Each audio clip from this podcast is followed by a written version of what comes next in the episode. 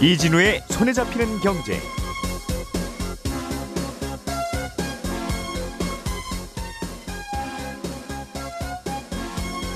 안녕하십니까 이진우입니다.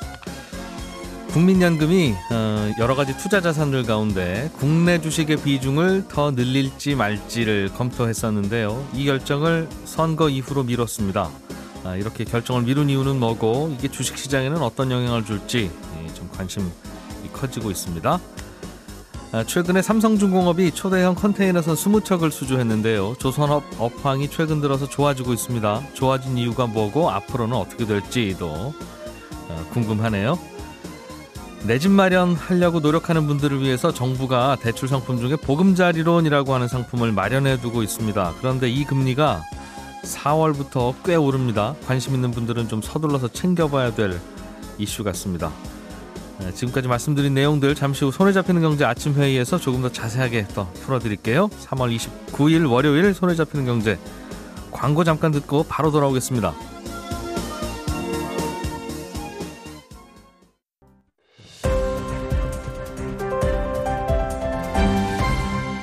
이진우의 손에 잡히는 경제. 예, 손에 잡히는 경제가 봄철 개폐를 맞아서 어, 아침에 한 번 또 오후 오후까지는 아니군요. 11시 조금 넘어서 또 시작합니다. 아침 프로그램은 아침 회의 형식으로 진행하기로 했어요. 오늘 고란 기자 김현우 소장 두 분을 한꺼번에 테이블에 모셨습니다. 어서 오세요. 네, 안녕하세요. 안녕하세요. 네. 뉴스만 경제 뉴스만 집중적으로 잘 파서 전해드리겠다 그런 거죠? 네, 게다가 쉽게 전해드립니다. 예. 더 이상 어떻게 쉽습니까? 자, 아, 아침 회의 첫 아이템부터 보겠습니다. 아, 국민연금이 우리나라 주식 투자 비중을 줄이고 있었어요. 계속 다이어트 하듯이. 네. 왜 그래? 라고 물었더니 이거 전체 비중에서 우리나라 주식 비중이 너무 높아져서 음. 그동안 많이 올라서 좀 덜어야 덜어내야 된다. 이제 이런 입장이었는데 이거를 선거 후로 다시 한번 논의를 하자, 당장은 하지 말자 이런 결정을 내렸군요. 제가 사실 국민연금의 최고 의사결정기구가 기금운용위원회인데요. 예. 이 위원회 회의가 이렇게 주목을 받은 거는 삼성물산 합병 이후로 처음인 것 같습니다. 다들 동학개미들이 많다 보니까 여기서 어떤 결정을 내리느냐에 따라서 국민연금의 수급에 관련돼서 큰 영향을 미치기 때문일 텐데요. 26일 날 금요일 날 회의를 열었습니다. 그래서 기존에 이제 전략적 자산 배분 허용 한도 이게 기존에 2% 포인트였는데 3% 포인트나 3.5% 포인트로 높이는 방안을 검토한다라고 했었는데 결국 결론이 안 났습니다. 이게 무슨 말이에요? 전략적 자산 배분 허용 한도를 높인다라는 게 네. 전략적 자산 배분 허용 한도가 뭐예요? 일단 이게 그 목표로 삼고 있는 수치가 있습니다. 올 연말까지는 16.8%를 목표로 삼고 있습니다. 국내 주식의 비, 네, 보유 비중이요. 비중을 네. 그런데 16.8%를 어떻게 이렇게 딱 맞출 수 있겠어요? 가만히 샀다가 그냥 주가가 올라버리면 또 훅 넘어갈 거 아니겠어요? 네. 그리고 이게 딱 요 숫자를 맞추는 게 사실상 불가능하기 때문에 일종의 이제 버퍼를 뒀습니다. 음, 아래 위로 얼마나 더 살 수 있는지. 예, 이게 버퍼가 두 가지가 있는데요. 큰 틀에서 보자면 5% 포인트입니다. 예. 근데 이 가운데서 이걸 또 쪼개서 보자면 어 그냥 괜찮은 버퍼가 있고요. 요걸 또 넘어서면 운영위원회에다가 보고를 해야 되는. 그러니까 부장님한테 저 이래 이래 이러이러한 이유로 이렇게 초과됐습니다라고 사유서를 예. 써내야 되는 그게 있어요. 뭔가 그 재량권이 있다는 뜻이군요. 이렇든 네. 저렇든. 네. 어쨌든 그래서 보고를 안 해도 되는 버퍼 그게 원래는 2% 포인트였거든요. 음, 그러니까 플러스 2를 하면 어쨌든 해도 18.8%를 맞춰야 되는 겁니다. 예. 근데 이 버퍼를 만약에 3.5% 포인트로 늘리면 20.3%까지는 괜찮은 거예요. 국내 주식 보유 네, 비중을 보유 비중이. 음. 그러다 보니까 올 연말에 국내 주식을 12조 4천억 원어치 기존의 방침을 바꾸기보다 더 보유할 수 있으니까 앞으로 안 팔아도 되는 거죠. 예. 이러다 보니까 이걸 늘리는 것에 대해서 굉장히 관심들이 많았는데요. 결과적으로는 선거 이후로 결정을 미뤘습니다. 음. 국민연금이 그동안 주식을 열심히 팔아서 주가가 안 좋았던 것은 사실이에요. 네, 실제로 봤더니요. 그 25일 기준으로 올 들어서 연기금이 가장 많이 판 10종목이 삼성전자, 한국전력, 기업은행, SK하이닉스, 삼성중공업, LG유플러스, KTNG, 기아차, 미래에셋대우, 현대차 등이 있습니다. 이 가운데 올 들어서 주가가 하락한 종목이 4개가 있습니다. 평균적인 하락률을 봤더니 6.17%고요. 예. 같은 기간 코스피 지수를 봤더니 2.16% 상승했거든요. 음, 그러니까 국민연금이 판 것 중에 일부 중, 종목들은 시장보다 많이 내렸네요. 네, 맞습니다. 그리고 이제 두 개 정도는 한 보합권이었고요. 이제 네 개 정도만 그 코스피 수익률보다 웃돌았거든요. 음. 그리고 최근에 들어봤더니 국민연금이 5% 이상 보유하면 공시를 해야 되거든요. 그런데 공시 새로 공시 의미가 생긴 종목과 사라진 종목을 봤더니 신규 편입된 종목은 15개, 사라진 종목이 25개 있어서 아, 국민연금이 팔고 있구나 이거를 늘, 어, 느낄 수 있었습니다. 그런데 만약에 국민연금 결정이 이제 미뤄지니까 동학개미들 사이에서는 야, 그럼 또 파는 거냐? 라는 이제 불만이 나오고 있습니다. 근데 이에 대해서요, 지금까지 연기금이 이제 16조 원 정도 팔았거든요. 예. 그러면서 국내 주식 비중이 아직 정확히 나온 건 아닌데 한 19%대로 떨어진 걸로 추정이 되고 있습니다.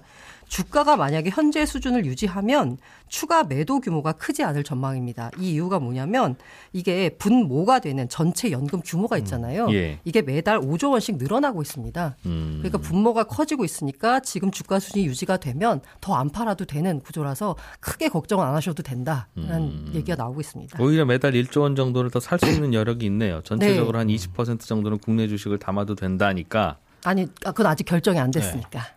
그래도 원래도 한 네네, 18.8%까지는 맞습니다. 갖고 있을 어. 수 있으니 네. 매달 5조 원쯤 더 들어오면 그 5조 원의 18.8은 국내 주식을 사도 되는 거잖아요. 음, 네. 사서 담아야 되는 거죠. 어찌 보면 네, 근데 주가가 지금 수준 가만히. 있어줘야죠. 네네네. 어, 이게- 계속 올라가면 저는 한편으로 그런 것도 생각을 해봐야 된다고 생각을 해요. 지금 말씀해주신 것처럼 계속 늘어나고는 있잖아요. 이 국민연금 봤을 때 우리가 늘 기사에 나오면 고갈되는 거 사실 걱정을 하는데 그거보다 2041년 정도가 되면 정점을 찍거든요. 예. 가장 많이 늘어나고 1780조 가량 한 거의 1800조가 됩니다.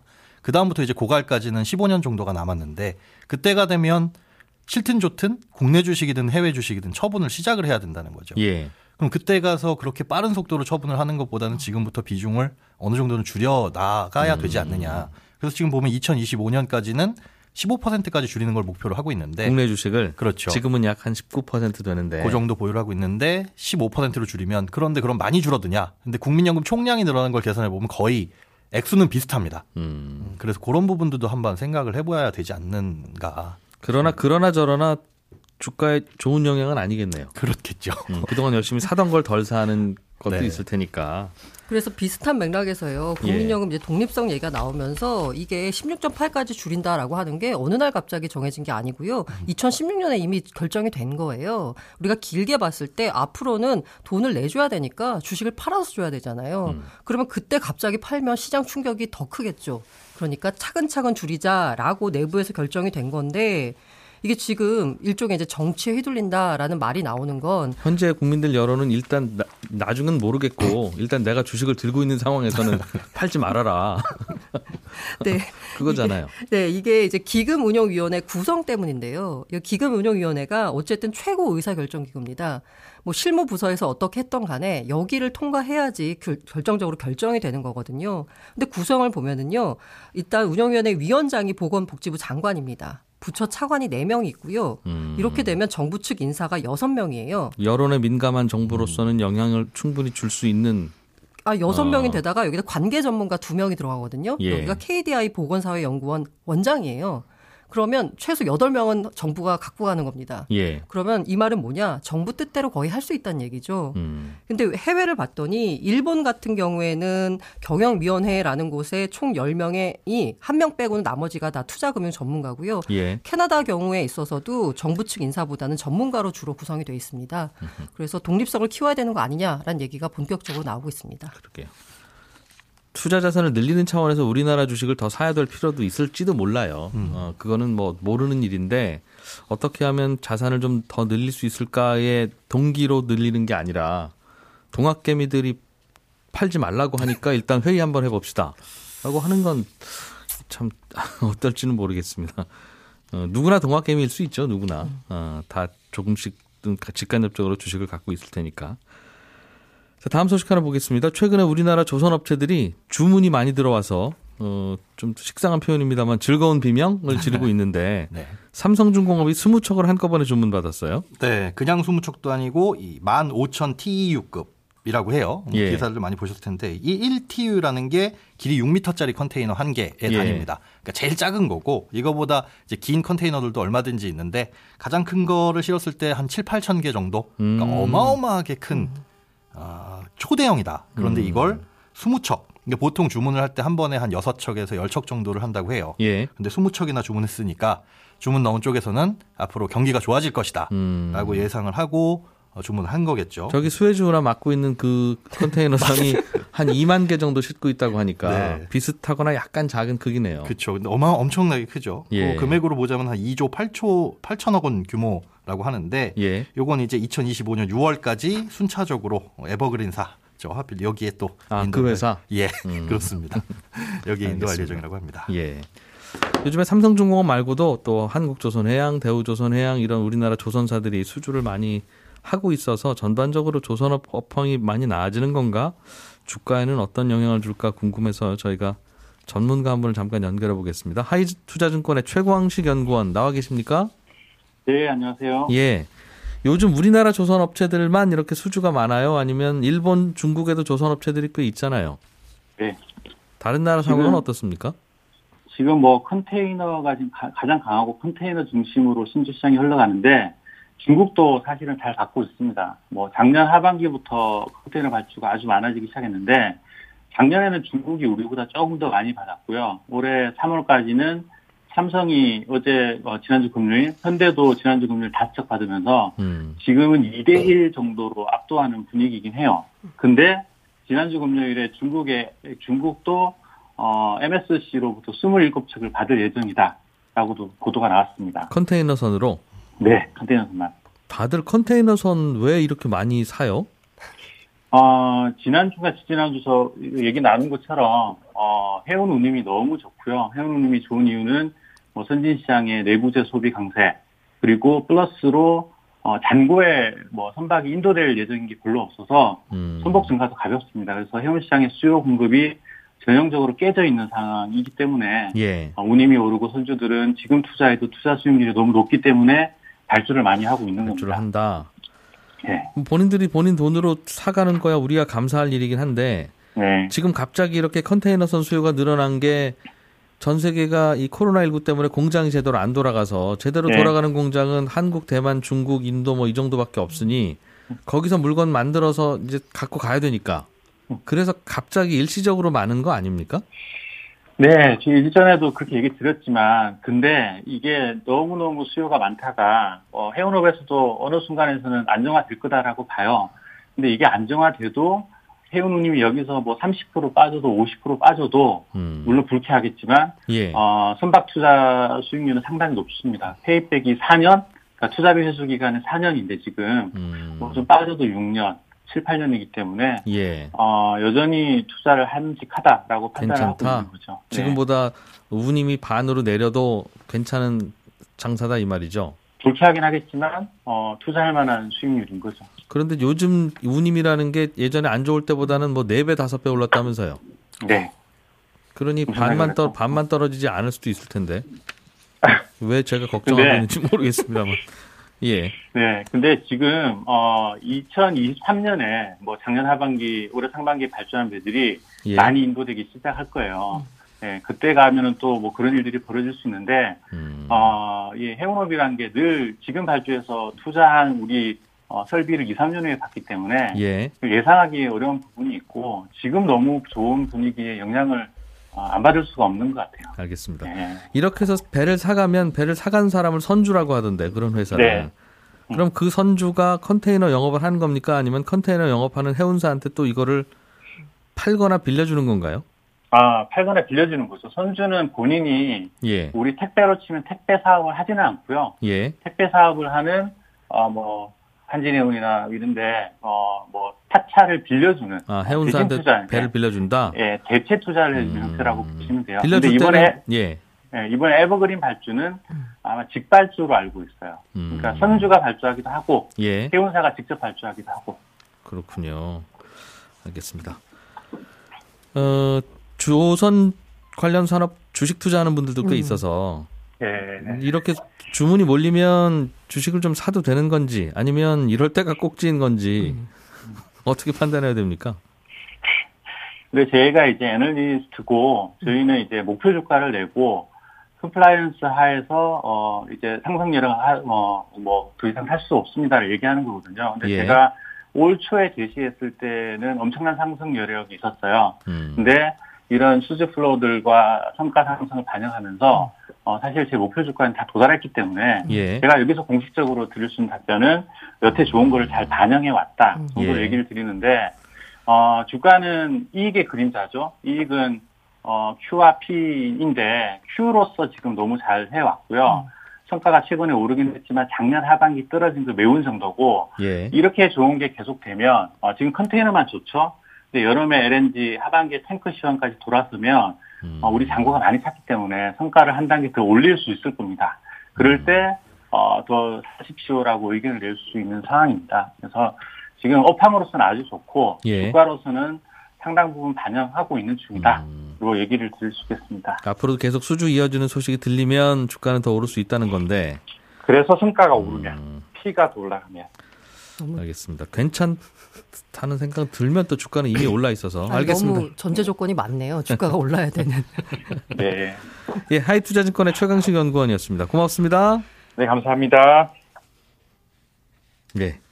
항상 주가는 먼저 올라 있으니까. 네. 네. 아, 그렇죠. 뭐 판단이 쉬우면 다 돈 벌겠죠. 예. 아무튼 좋은 소식이긴 합니다. 이렇게 많이 사간 것들 잘 이제 운용할 수 있을지는 모르겠습니다만. 다음 소식 하나 좀 보죠. 보금자, 보금자리론이라고 하는 대출이 있어요. 이게 보니까 10년, 20년, 30년짜리 고정금리 대출이더군요. 네, 그렇습니다. 어떤 거예요, 이게? 네, 정부에서 정책적으로 대출을 해주는 상품이죠. 서민들 내 집마를 위해서 장기 고정금리 이걸 해주는데 이 금리가 내일 모레 글피 4월 1일 신청분부터 오르게 됩니다.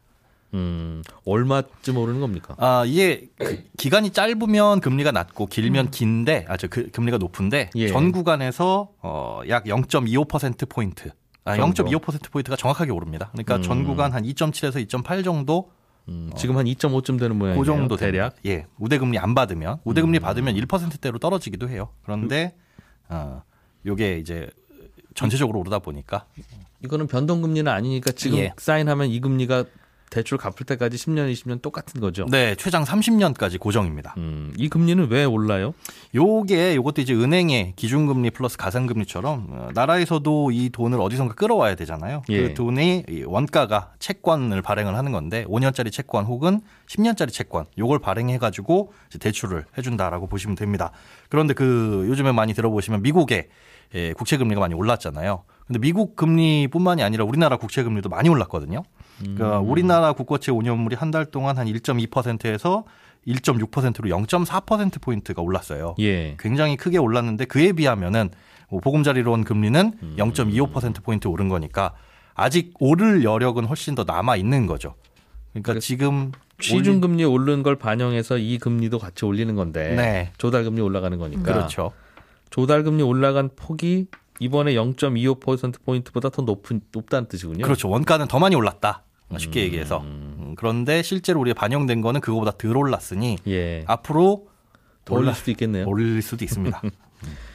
4월부터 오른다고요? 4월이면 내일 모레 글피부터인데요. 목요일부터 4월인데. 네, 어쩌란 말이냐 할 수 있는데 이게 신청을 기준으로 합니다. 그러니까 지금 신청을 하셔도 뭐 예. 승인 나고 실제로 실행하는 거는 기간이 더 걸릴 수가 있어요. 예. 요게 이제 30일 이내에 아 40일 이내에 승인이 나고 그 다음 그 이후로부터 30일 이내에 신청을 해야 되는데 음. 대출을 실행을 해야 되는데 아 일단 이번 달 안에 이 신청을 하시게 되면 네. 오르기 전에 금리를 적용받습니다. 승인이 언제 아, 이건 가능하면 빨리 해야 되겠네요. 그렇죠. 그러니까 집을 살려고 계약한 분들에 한해서 그렇다는 거죠. 그렇죠. 계약을 한 분들에 대해서만 그렇고 뭐 대환 대출도 가능합니다. 이미 다른 대출을 받고 계신 분도 보금자리론으로 갈아탈 수 있는데 예. 그분들도 필요하시다 생각이 있으셨다면 음. 일단은 신청을 해 두시고 네. 그 다음에 뭐 실행 여부는 나중에 판단해도 되는 거니까요. 음, 변동 금리로 지금 받고 있는데 금리가 자꾸 올라갈 것 같은 불안함이 들면 예, 그런 분들 자격만 되시면 지금 여- 이걸로 갈아탈 수도 있다는 거죠. 그렇죠. 근데 가- 혹은 예. 지난번에 나는 보금자리론 알아봤더니 이건 소득과 이런 기준들이 있거든요. 소득 요건은 보통 이제 부부 합산 7천, 뭐 신혼부부 같은 경우에는 8,500, 뭐 다자녀냐에 따라서 한도가 저 그 소득의 기준이 조금 완화되기는 하는데 네. 어, 그 당시에 그 기준을 못 맞춰서 신청 못 하신 분들 혹은 지금 그때 대비해서 소득이 좀 깎였거나 하신 분들은 음. 신청하실 수 있으니까 음, 그런 분들은 한번 알아보시고 해두시는 게 좋죠. 그럼 기존 대출을 갈아타기용으로도 가능한데 그거 하려면 월화수 3일 동안 하라 이번 주에 그죠? 네, 죄송합니다. 이- 지금 이렇게 말씀을 드려서 정부 발표가 지난주 금요일에 났던데 보니까 맞아요. 감사합니다. 아 조금 좀 일찍 좀 알려주지. 그래. 네. 이번 주 수요일까지 다 신청하세요. 그러면 또또 난리잖아요. 그렇죠. 이게 그런데 이제 보금자리론 홈페이지 들어가셔서 하실 수도 있는 거라서 음. 생각 있으신 분들은 알겠습니다. 들어가셔서 보시면 됩니다. 고란 기자님이 준비해 오신 거 하나만 더 보죠. 네. 어, 은행에서 앞으로 대출 받을 때는 대출 받는 시점으로 하- 앞으로 한 달, 뒤로 한 달 사이에는 펀드 보험 이런 거 절대 가입 못 한다. 네. 꺾기 하지 말라는 거죠. 네, 그렇습니다. 이게 금융 소비자 보호법 금소법 시행에 따른 건데요. 금소법 시행에 따 25일 날 시행되면서 지난 목요일이죠. 당장 나타났던 변화가 아마 은행 창구가 굉장히 붐볐을 거예요. 음. 기존에는 대충대충 넘기던 계약서 서류를 굉장히 자세히 받아야 되거든요. 그거 말고 나타난 변화가 이 바로 끼어 팔기 금지인데요. 기존에 대출을 받을 때 가시면 그 대출 금리를 깎아준다는 명분 하에 펀드나 뭐 보험이나 이런 걸 아마 가입했던 사례가 있을 거예요. 예. 앞으로는 그거 하지 말라는 게 이제 금소법에 나와 있는 거고요. 음. 정확히 말하면 대출금의 1% 넘게 판매할 수 없다라고 돼 있는데 은행 입장에서는 이러다가 괜히 걸리면 뭔가 문제가 될 수 있으니까 그냥 예. 아예 다 대출 전후한 1개월 동안은 팔지 말아라라고 지침을 내렸습니다. 펀드나 보험은 팔지 마라. 네. 알겠습니다. 앞으로 무면허 음주운전 뺑소니 사고를 내면 보험 처리 못 받는 뉴스도 있던데. 네, 그렇습니다. 어, 지금도 보험 처리가 되기는 하는데 사고는 본인이 물어야 될 부담금이 예. 많아요. 예. 아, 그런데 그 부담금 자체가 사라지는 건 아니고 이제 아예 보험금 전체 전액된 걸 예. 전액 지급된 거를 개인이 책임져라. 네. 그러니까 보험 처리가 안 된다라고 보셔야죠. 근데 보험 처리 안 되는 거하고 조금 개념이 다른 게 피해자는 어쨌든지 간에 보험사부터 먼저 받는데. 보상 받고 보험사는 그렇게 해서 지급된 보험금을 가해자에게 모두 다 예, 청구한다라는 의미입니다. 네, 중요한 경제 뉴스들 쭉 살펴보는 손에 잡히는 경제 아침 회의 여기서 마무리하겠습니다. 고맙습니다. 네, 고맙습니다. 감사합니다. 함께 해주신 고란 기자, 김현우 소장 모두 감사드리고요. 저는 잠시 후에 11시 5분에 또 찾아오겠습니다. 이진우였습니다. 고맙습니다.